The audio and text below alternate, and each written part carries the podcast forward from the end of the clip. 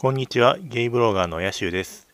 今回はゲイの出会い系アプリブリッジを3ヶ月使った結果と、これから使おうと思っている方向けのアドバイスなどを紹介していきたいと思います。でまあ、ブリッジっていうその有料の、まあ、ゲイ向けの出会い系アプリを3ヶ月使ってきたんですけども、まあ、今回はまあその、ね、実際3ヶ月使って、まあ、彼氏はできたのかっていうところからまあ話していきたいんですが、まあ、残念ながらですね、彼氏という状態には至ってないんですけども、まあ、そこそこいい感じの、まあ、関係といいますか、3回ほど、まあ、リアルを重ねていて、またこれからも血を会えそうな、お互い、まあ、それなりにいい感じの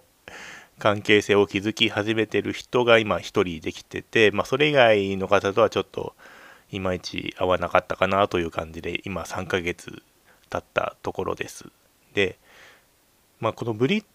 ジなんですけども一応1日3人の方が紹介されるという、まあ、出会い系アプリでで、まあ、最大の特徴は、まあ、課金しないと何にもできないという、まあ、ゲイアプリって大体無料でその基本的な機能は使えるものが多いんですけどブリッジに関してはもう課金しないと何もさせてあげませんよっていうタイプのアプリでで、まあ、1日3人のお相手候補を紹介されてまあ、その3人に対して、まあ、それぞれ画像とかプロフィールを見て、いいねかごめんねを選んで、お互いにいいねを選ぶとマッチングして、えー、メッセージのやり取りができるようになるっていう感じのアプリなんですけど、でまあ、3ヶ月の間にまあ約270人の方を紹介されて、でまあ、その中でマッチング成立した人数が、まあ、俺の場合は19人。で、実際に会った方が5人ほどっていうことで、まあ、そこそこそこそこのペースで リアル、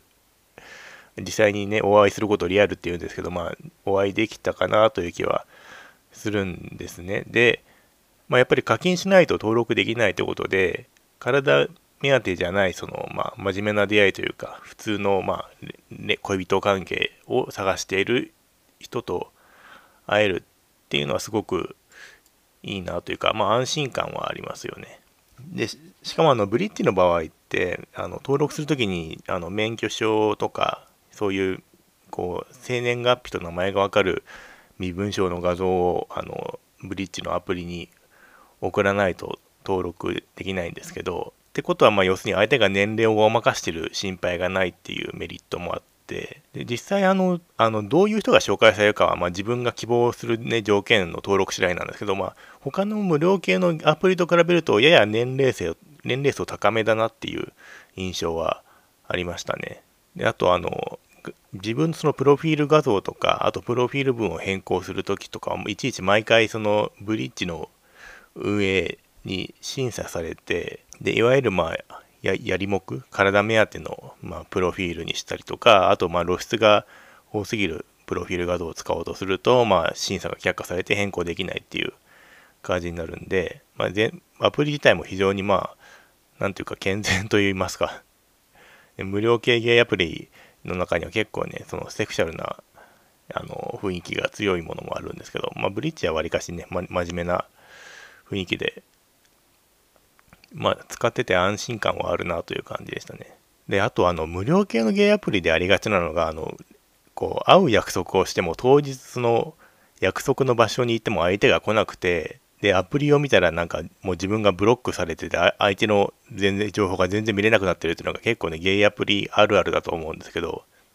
一応ブリッジの場合は、その他のユーザーを通報できる機能っていうのもあって、でなんか無断でそのアプリで会う約束したのにドキャドタキャンされたみたいなのを通報されると多分そういうのが何回か重なるとこうアカウント停止されるみたいなこともやってるみたいなんで、まあ、基本的にはそのこう突然相手と、ね、会う約束してたのに連絡取れなくなるみたいなそういう心配もまあ比較的少ないみたいなんで、まあ、そういう点はいいなと思いましたね。でもちょっと俺自身の話に戻るとそのまあ、今そこそこいい感じで こうやり取りできてる、まあ、あのもうアプリの課金、俺自身はもう3ヶ月で止めちゃってるんで、アプリ内ではもうやり取りしてないないんですけど、まあ、LINE 交換して、それなりにまあ、いい感じでやり取りが続いてる人が1人いて、まあ、ただまあ、まだ正式にそのね、お付き合いしましょうみたいな話にはなってないんで、まあ、これからどうなるかは分かんないんですけど、まあ、ちょっとお付き合いしようっていうその話になる前にちょっと何て言うかね A まではしちゃったというか軽く向こうからこうキスしてきちゃっされてまあ、ね、正直そのブリッジを使い始める時にはもう何て言うかちゃんとお付き合いするまではなんかあんまりこうねちゃんとそのノンケ同士の お見合いみたいな感じでこうあんまりね体の関係は持たないようにっていうことを考えてたんですけどまああの本番まではしてないですけどさすがに。まあでもどうなんだろうなキスもちょっと早かったかなって今更ちょっと 思ったりもしてるんですけどまあそれぐらいはまあいいのかな。まあ今後はねちゃんと簡単に体は許さないように ということは気をつけてはいきたいと思うんですけども。でまあそうですね。これ一応これからねブリッジ使おうかなと思ってる方向けにまあいくつか、まあ、アド アドバイスって言ったら別に自分もブリッジでまだ誰かと付き合えてるわけではないのにアドバイスっていうのもちょっとおかしな話なんですけどまあちょっと3ヶ月使ってこう得た知見をね こうシェアしていきたいと思います。でまずブリッジってその課金する時に1ヶ月3ヶ月6ヶ月っていう感じでその課金の期間がね3つのプランに分かれててで1ヶ月だと5600円。で3ヶ月だと、えー、1月あたり4266円。で6ヶ月だと1月あたり3466円ってことでまあ当然ですけど長いプランの方が1月あたりの金額は、ま、安くなるっていう、ね、形になってるんですけど、まあ、個人的には3かまず最初始める時は3ヶ月課金がまあ一番無難かなという印象がありますね。あの1ヶ月だと、あれなんですね、そのブリッジって課金が切れちゃうと本当に何にもできなくなっちゃうんで、1ヶ月プランだと、その人とマッチングして、で、リアルして、こう、アプリ以外の、まあ、LINE なり何なりの連絡先を交換するっていうところまでを1ヶ月以内で終わらせなきゃいけなくなっちゃうんですよね。まあ、一応アプリ内でその LINE のあの QR コードを送ったりっていうのは、まあ、あの自分のスマホからね画像を送るってことはなんかできるみたいなんですけどちょっと俺はいまいちやり方が分かんないんですけど、まあ、他のあのマッチングした相手からあの LINE の QR コードをアプリ内のメッセージで送られてきたりしたんで、まあ、それはできるんですけど、まあ、LINE 交換をその初めて会う前に LINE 交換するっていうのを嫌がる人も結構ねゲイアプリ内では珍しくないのでって考えるとやっぱマッチングして会う約束して実際に会って連絡先交換するっていうのを1ヶ月以内で収めるっていうのは結構厳しいなっていう印象ですね。で、まあ1、1月あたりの金額安くしたいんだったら6ヶ月プランが一番お得なんですけど個人的にやってて思ったのは結構こういうねブリッジみたいなものゲイアプリでこう精力的に活動するのを6ヶ月続けるっていうのは結構きついなっていう風に思いましたね。やっぱ使ってるとその毎日毎日3人紹介されて正直そのちょっと流れ作業感が出てきちゃうというかまあなんか一人一人の相手とこう、ね、きちんと向き合っていいねかごめんねを判定しようっていうのがまあ理想なんですけどだんだんだんだんこうだれてきちゃう時期もあってなんか結構ね6ヶ月マジで続ける、ね、恋活を続けるっていうのは結構あの時間的にも精神的にも大変だなというのがあって3ヶ月ぐらいで一旦区切って休みを入れるのがちょうどいいんじゃないかなっていうのは個人的には思いましたねまあなんていうか結構年取っててももう猶予があんまないって人とかは、まあ、いきなり6ヶ月で課金するっていうのもありかなとは思いますけどね。まあ、無難なのは3ヶ月かなっていう感じですね。で、あと登録すると、まあ、あの自分のその身長、年齢、体重とか自己紹介文とか、プロフィール画像を登録するんですけど、まあ、なんだかんだ言って結局、一番大事なのは画像なんだろうなという感じは受けましたね。結局、あの、マッチングするときのその、相手候補がこう画面にパッと出てくるときに最初に表示されるのはその1枚目の画像と年齢と身長と体重とまあニックネームみたいな感じで、この詳細な紹介文はちょっとスクロールしないと見れないんで、で、実際自分、まあ、もうあくまで俺の個人的な あの体験ですけど、実際使ってるともう、パッと出てきた画像を見て、あ、この人全然タイプじゃないなと思ったらもう、プロフィールとか読まずにもうすぐにごめんねにスワイプしちゃってるっていう 状態になってたんで、まあ、やっぱり1枚目の画像っていうのがすごい大事ですね。で、結構あの、ブリッジ使うようになってから、あの、ノンケ向けのあの、結婚相談所のブログとか よく読むようになったんですけど、やっぱり女性と比べて男性はその、何て言うんだろう、プロフィール、年収とか年齢とか、まあ、年齢はそこそこ大事かな。まあ、プロフィール的なことよりも、やっぱり男性は画像を重視、見た目の画像を重視するみたいなことが結構書いてありがちなんですよね。で、まあ、ゲイの場合は当然ね、男同士のマッチングだし、まあ、自分の周りのゲイを見る限り、そんなにその付き合う相手の仕事の、まあね、雇用形態、正社員かどうかとか、年収とか、そういうなんか、のんけ同士の結婚相手に求める条件で、一般的な項目はそんなに重視してない。まあ、結局見た目がタイプかどうかから入るというか、見た目がタイプじゃないと厳しいって感じの人が多いのかなっていう印象はあるんですよね。で、あとね、のんけんその結結婚相談所のブログでも、その男の場合、男性側はやっぱり結構女性の見た目気にしてて、で、結構お断りの理由として多いのも、その、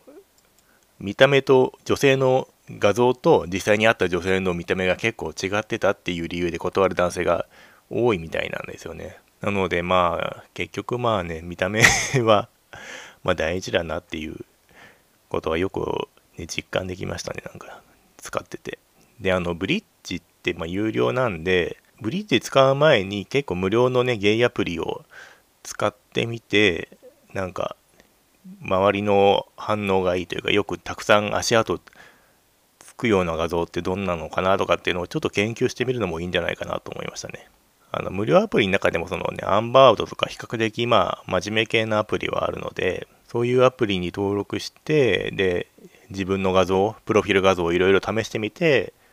で、たくさん足跡がついたりとか、いいねもらえるような画像をあらかじめ調査しておくと、ブリッジ使う時にも役に立つんじゃないかなと思いますね。で、あとブリッジって登録する時にはまあ基本的な情報を入力するんですけど登録した後に追加でいろんな項目を設定できるようになってて例えばあの最初のデートは割り勘にするかおごってもいいかとかあと自分のチャームポイントとかですね。あとな、まあ、相手に重視する項目なんか恋活への本気度を重視しますとかなんかそういうのをいろいろ選べるようになってるんですよね。で個人的にちょっとこの項目は気に 気になるっていうかあの、地雷になりかねないなと思ったのは、チャームポイントの項目で、チャームポイントってその外見上の自分のチャームポイントだと思うものを、なんか、リストからこう、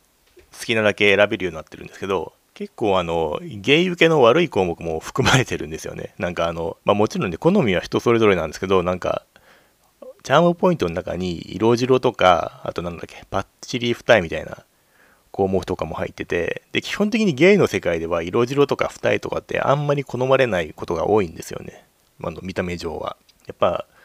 色が黒い人とか、あの、シュッとした人への綺麗長の目とかの方が男らしいっていう感じで、そういう方がタイプっていう人は、の方が、やっぱどっちかっつうと多いので、だからね、正直のチャームポイントは別に必須項目じゃないんで、何も設定しないのが一番無難なんじゃないかなと思いましたね。大体あの男がその自分の外見上の チャームポイントはこれってなんかねアピールするのってあんまないじゃないですか何か、まあ、女性でもあんまないと思いますけどだからちょっとねチャームポイントでなんかいろいろ設定してるだけでちょっと地雷臭がしちゃうというかなんか間口を狭めるだけなんでだからチャームポイントの項目はあんま設定しない方がいいし正直項目自体を用意してること自体ちょっと、ちょっと、このアプリ作った人、ちょっと分かってないなっていう感じがしましたね。まあ、あの、どうしてもチャームポイントをね、アピールしたいって人は、まあ、アピールすればいいと思うんですけど、で、あと、そうですね、プロフィールの書き方なんですけどこのブリッジって本当ゲームアプリの中では多分唯一なのかな。他のゲームアプリでは絶対ある項目だけどそのポジションを入れる項目がないんですよね。いわゆるその立ち猫攻め受け。攻めはあんまり言わ言わないけど。まあ立ち受けを入れる部分がなくって、まあ、ただ自己 PR 部分は自由に書けるんでその中でまあ書きたければ書いてもいいですよという感じのスタンスみたいなんですけどまあ個人的にはその相手のポジションを気にするのであればそれはその自分のポジションについてもまあ自己 PR に書いといた方が、まあ、ミスマッチは防げるんだろうなという感じはしますね。で、それ書いてないと結構画像の印象で、あ、この人たちなんだろうな、受けなんだろうなっていうのを判断されちゃいがちなので、画像の印象と実際の自分のポジションが噛み合ってない人は結構ミスマッチを生んじゃう可能性が高いんですよね。で、俺も結構その画像は、なんていうか、あんまりこうにっこりしてる画像をせ なんか自分でこう撮って設定するっていうのがなかなかできなくって結構愛想が悪いというか こうまあムッとした感じじゃないんですけど結構真顔というか、うん、あんまり可愛い感じの画像をなかなか自分で撮れないので結構画像だけ見るとやや立ちっぽいみたいなことを言われることが時々あるんですよね。なので、まあ、自分の場合は一応受け売りですみたいなことをプロフィールに書いてたんですけど、まあ、画像的に明らかにこの人立ちだろ猫だろって思われがちな人はまあ別にいいと思うんですけど、まあ、そうじゃない人はやっぱ自分のポジションをまあそれとなく書くなり匂わせるなり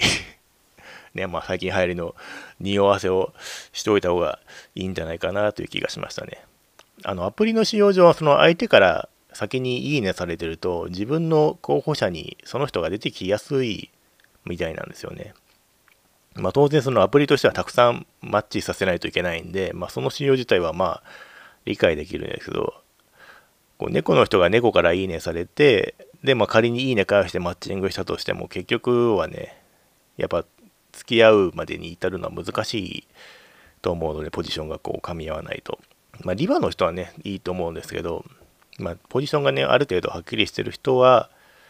やっぱ書かないとなかなかお付き合いまで至るのは難しいのかなという感じを受けましたね。はい、ということでまあね、この辺であの